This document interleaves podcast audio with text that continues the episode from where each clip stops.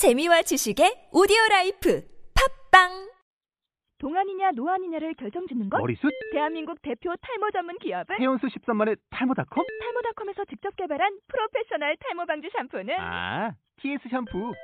늘어진 두피 모공을 꽉! 단 한 올의 모발까지 꽉! 사용할수록 풍성해지는 나의 모발. 이제 탈모 고민 끝! TS 샴푸.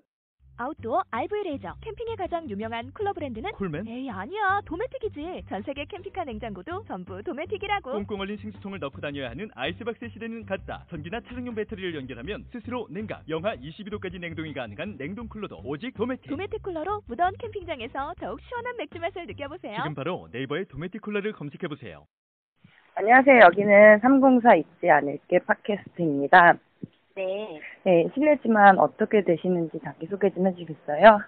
예, 저는 한겨레 20일 정치팀에 있는 송채경화 기자라고 합니다. 네, 저희 그 팟캐스트 제목부터 아실 수 있을 것 같은데요. 저희 요즘 이제 세월호 관련해서 언론인들, 정치인들, 그리고 예술인들의 의견을 받고 있어요. 네. 네, 지금 참사 130일이 지났잖아요. 네. 네, 지금 세월호에 관련해서 계속 쭉 지켜보셨죠? 네. 네, 어떤 생각을 하고 계시나요? 세월호가 점점 가라앉은 것처럼 지금 세월호라는 한 이슈 자체도 점점 가라앉고 있는 것 아닌가라는 좀 우려를 하고 있습니다. 어, 가라앉는다는 게 어떤 걸까요? 구체적으로 말씀해 주시면? 지금 가장 큰 문제가 세월호 특별법인데 네. 그 사실 정치권에서는 세월호 특별법이 어떻게 진행돼야 된다, 어떻게 이루어져야 된다는 공감대를 국민들이 갖고 있는 어떤 생각과 굉장히 다르게 생각하고 있는 것 같아요. 음, 네. 어, 이제 세월호 특별법의 수사권 기소권을 요- 요구하는 유가족들이 좀 외면당하고 그게 굉장히 이성적이지 않은 주장인 것처럼 몰고 가는 어떤 정치권의 움직임이 굉장히 큰 문제인 것 같고요. 네. 그러면서 이제 많은 사람들이 세월호라는 자체에 대해서 피로감을 느끼고 그 피로감을 이용해서 또 보수 진영에서는 어, 이제는 세월호에 그만 매달리고 민생을 살려야 된다 이렇게 세월호라는 어떤 하나의 우리나라의 큰 사, 사고를 이제 뭉개버리는 그런 프레임에 우리나라가 점점 이제 들어가고 있다. 음, 그게 보수의 프레임에 먹혀 들어가고 있다 이런 부분이 좀 안타깝게 느껴지고 있어요. 네, 한겨레라고 하면 진보 언론으로 또 알고 있잖아요, 우리가. 네. 예, 그 한겨레 기자로서 지금 언론인이 할 수 있는 일은 어떤 거라고 생각하시나요? 음, 그 사실을 사실과 진실이 좀 다른 것 같아요. 그러니까 사실이라는 것은 네. 어떤 사건이 있을 때 그 사건을 그냥 카메라에 찍듯이 보여주는 것. 네. 또 어떤 것도 다 사실일 수 있어요. 그런데 진실은 좀 다른 것 같아요. 그러니까 예를 들어서 지금 보여지기로는 유가족들이 농성을 하고 그다음에 새- 새정치연합과 새누리당이 뭐 협상을 두 번을 하고 이런 상황들을 그냥 그냥 그냥 그대로 객관적으로 보여주는 것 자체가 사실일 수 있지만 사실은 그 안에 진실은 다르거든요. 그러니까 유가족들이 원하는 게 뭐고 이게 어떤 방향으로 흘러가고 있고 여기서 중심은 뭐고 이런 것들을 이제 언론이 잘 잡아줘야 된다고 생각을 하는데 네. 지금 언론들은 이제 그것들을 굉장히 잘 못하고 있지 않나 이런 생각을 하고 있고 언론은 이제 그런 쪽으로 자꾸 음, 사람들에게 올바른 인식을 심어줄 수 있도록 좀 노력을 해야 되지 않나 이렇게 생각을 합니다. 네, 저도 이제 현장에 있으면서 구호를 듣잖아요. 그러면 네. 유가족이 원하는 세월호 특별법을 제정하라 이렇게 하는데 유가족이 원하지 않는다면 네. 이거 이거 법 제정이 필요가 없는 거라고 생각하시나요? 제 제 질문은 왜 이게 유가족이 원하는 이라는 말이 왜 붙었을까 하는 의구심이 들어서요. 네. 저는 유가족이 원하지 않는 세월호 특별법은 의미가 없다고 없다고 생각을 합니다. 왜냐하면 그러니까 네. 세월호라는 사건 자체가 당연히 그 안에 어, 희생된 분들 때문에 세월호 특별법을 만든 것인데 네. 그것이 그 희생자의 유가족들의 어, 의중이 반영되지 않은 채 통과가 된다는 것들은 일단은 그 전제 자체가 잘못됐다라는 잘못된 부분이 있는 것 같고요. 네. 어, 사실 지금 뭐 국정조사도 했고 여러 가지 정치권에서 여러 가지 활동을 했지만 밝혀진 게 거의 없잖아요. 네. 그런 상황에서 세월호 특별법을 정치권이 이제까지 해왔던 모습 그대로 음. 그틀 그대로 유지를 해서 만약에 통과가 된다면 거기서도 당연히 해결되는 게 밝혀지는 게 아무것도 없을 거라는 생각이 들어요. 그래서 음, 어쨌든 세월호 참사를 겪고 직접적으로 겪었던 분들이 네. 원하는 방향으로 세월호 특별법을 통과시키는 게 음. 당연한 일이라는 생각이 듭니다. 아, 네. 그 기자이기 전에 한 사람으로서, 인간, 한 인간으로서 이 동시대를 살아가는 그 세월호 참사 말고도 많은 참사들이 있었잖아요. 네. 그럼에도 이번에 세월호 참사에 많은 국민들이 이렇게 힘들어하고 또 유가족을 응원하고 그리고 이렇게까지 오래 가고 하는 이유는 뭐라고 생각하시나요?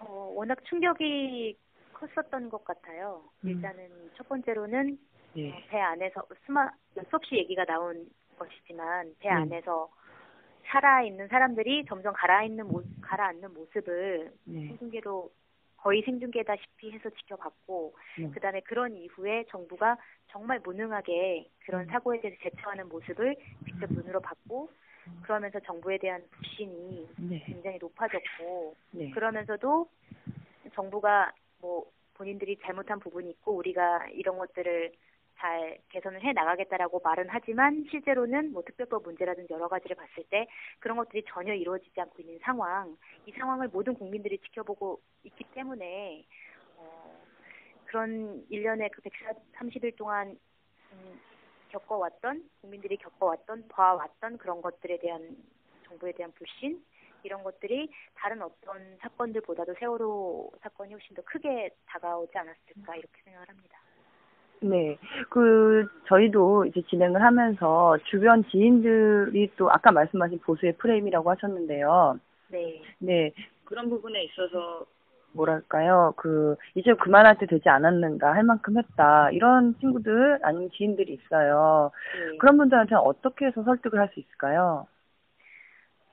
그런 분들이 생각하는 건 그런 것 같아요. 그러니까 세월호를 가 너무 고통스러운 사실인 거잖아요. 네네. 이 세월호라는 것들을 떠올리면 떠올릴수록 본인이 이제 고통스럽고 이제 어떤 트라우마를 본인도 이제 갖고 있고 그걸 지켜본 사람으로서 네. 그런 것들을 외면하고 싶은 사람들이 많은 것 같아요. 그래서 이제 피로감이 든다 그만해라 이렇게 얘기하는 것 같은데 네. 그러니까 사실 그렇게 외면하면 더 상처가 깊어질 거라고 저는 생각을 해요. 거기에 음. 참여를 해서 이렇게 하면 안 된다라고 자기 목소리를 내고 우리 사회가 이렇게 가면 안 된다라고 활동을 하고 이렇게 목소리를 내면 자기 스스로도 위로를 받고 치유를 받을 수 있다고 저는 생각을 하거든요. 뭐 예를 들어서 순례를 하면 그 순례단에 하루 정도 참석을 하- 한다거나 아니면 광화문에서 단식 농동, 농성하는 사람들 위로하러 간다던가 아니면 음. 조용히 본인이 혼자 뭐 단식, 단식에 참여를 한다던가 네. 이렇게 참여를 하면서 본인 스스로가 위로를 받을 수 있다고 저는 생각을 하는데 그 부분을 좀 잘 모르시는 것 같아서 좀 그 부분이 좀 안타깝습니다.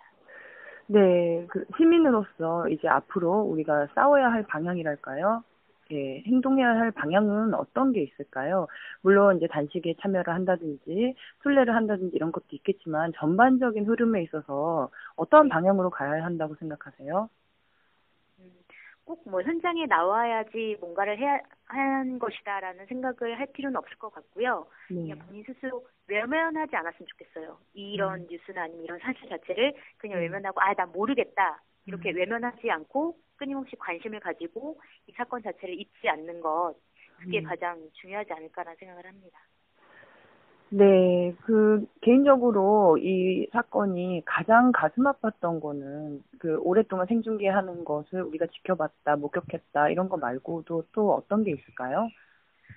아까도 얘기를 했지만 네. 정부에 대한 실망과 불신 어, 내가 또 다시 비싼 일을 겪었을 때 정부가 나를 음, 도와주지 않을 것이다라고 하는 어떤 불안감 음, 이런 것들이 좀 있을 것 같아요. 네. 이런 것들이 이제 정부가 그러니까 그냥 딱 단순히 그 장면 하나만 놓고 봤을 때 충격이라든지 그게 아니라 그랬을 때에 정부가 어떻게 대처하는지를 음, 보고 나서 그 다음에 다른 똑같은 비슷한 일이 터졌을 때도 내가 아 그러면 이게 어떻게 개선돼서 나는 좀 괜찮을 수 있겠구나라는 어떤 안도감을 가질 수 있도록 정부가 만들어야 되는데 그런 것들이 전혀 이루어지지 않았다는 점 그게 문제였던 것 같습니다. 네, 그럼 마지막으로 유가족분들에게나 아니면은 시민분들에게 전달하실 메시지가 있다면 어떤 게 있을까요? 유가족분들에게는 참 언론인으로서 또는 하나의 국민으로서 한 명의 국민으로서 네. 뭐라고 진짜 어떤 위로의 말을 해도 제가 그분들 100% 이해한다고 할 수 없기 때문에 정말 음. 힘내시라 네. 이렇게밖에 얘기를 못할 것 같고요. 그다음에 네. 일반 국민들도 네. 본인과 관계가 없는 일이다라고 생각하시는 분들도 계실 것 같아요. 네. 그런 분들한테는 언젠가는 이게 본인과 관계가 되는 일이 될 수 있잖아요. 그런 네. 부분에 대해서 좀 생각을 해주시고 네. 좀 마음으로나마 이런 부분에 대해서 좀 우리나라가 좀 개선될 수 있도록 좀 마음을 주셨으면 좋겠다 이런 얘기를 좀 드리고 싶습니다. 네, 소중한 시간 감사드리고요. 끝까지 함께하는 이 현장에서 만나 뵙기를 기다리겠습니다. 네, 알겠습니다. 감사합니다. 감사합니다. 네. 네.